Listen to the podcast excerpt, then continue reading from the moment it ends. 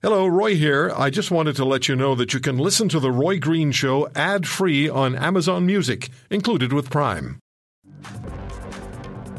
I was hoping we wouldn't have to talk about this, but I hear it mentioned more and more. Um, commentators have more and more commentary about what may or may not happen. What's your view of the current reality in the United States? How worried are you, knowing that within the pandemic, politicians are almost literally at each other's throats in Washington, and the federal election is just three weeks away. How worried are you about things going off the rails in the United States? Well, Roy, thank you for having me.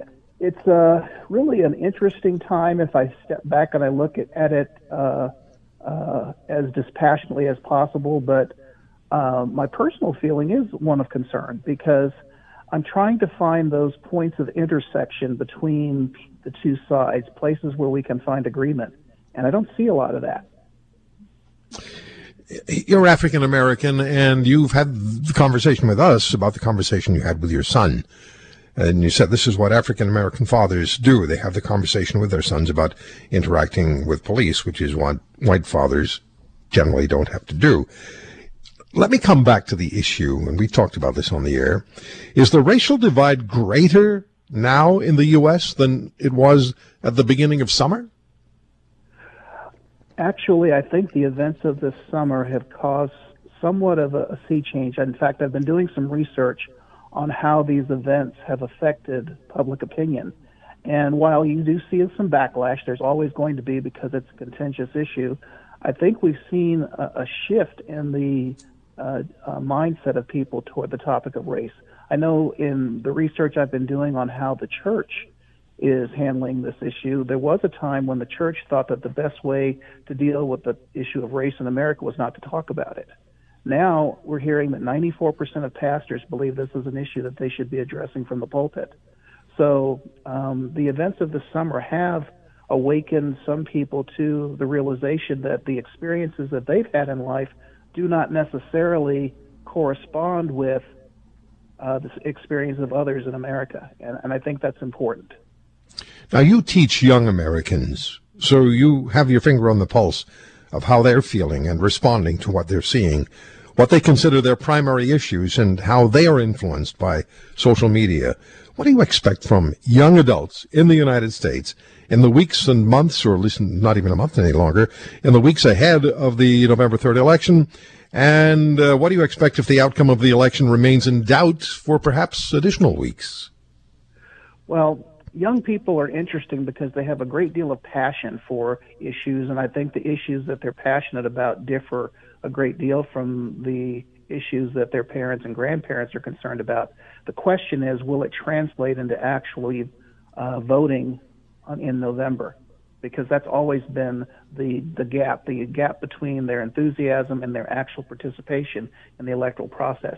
If they come out in the numbers that uh, reflect their passion, that would be one thing. But that is an, an open question at this time. And as for whatever happens, I think there's going to be uncertainty because we see people speaking about uncertainty. Uh, this could very well be a replay of what we saw in 2000, where uh, the election ends up going to the courts. We don't know, but it could be that way. I think it has to be a very decisive outcome, one way or the other, for that not to happen. Okay, so the elephant in the room, Ron, that everybody tries to avoid, and I mentioned it at the beginning, because it's what Americans told Rasmussen.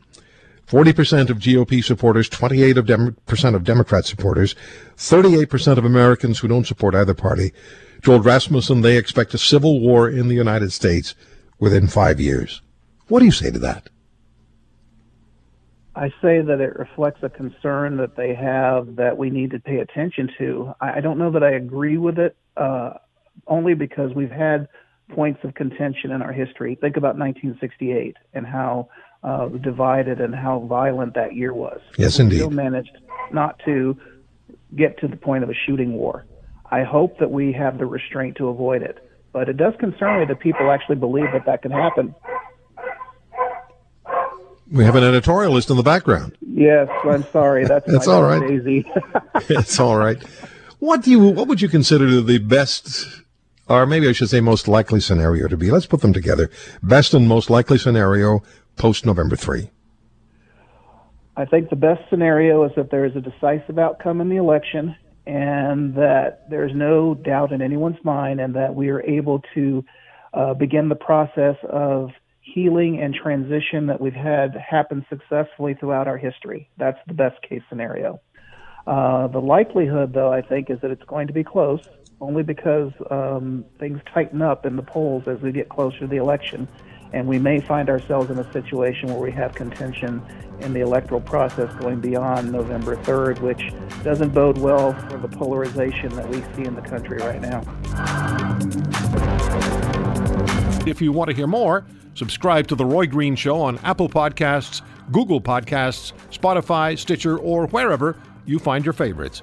And if you like what you hear, leave us a review and tell a friend. I'm Roy Green. Have a great weekend.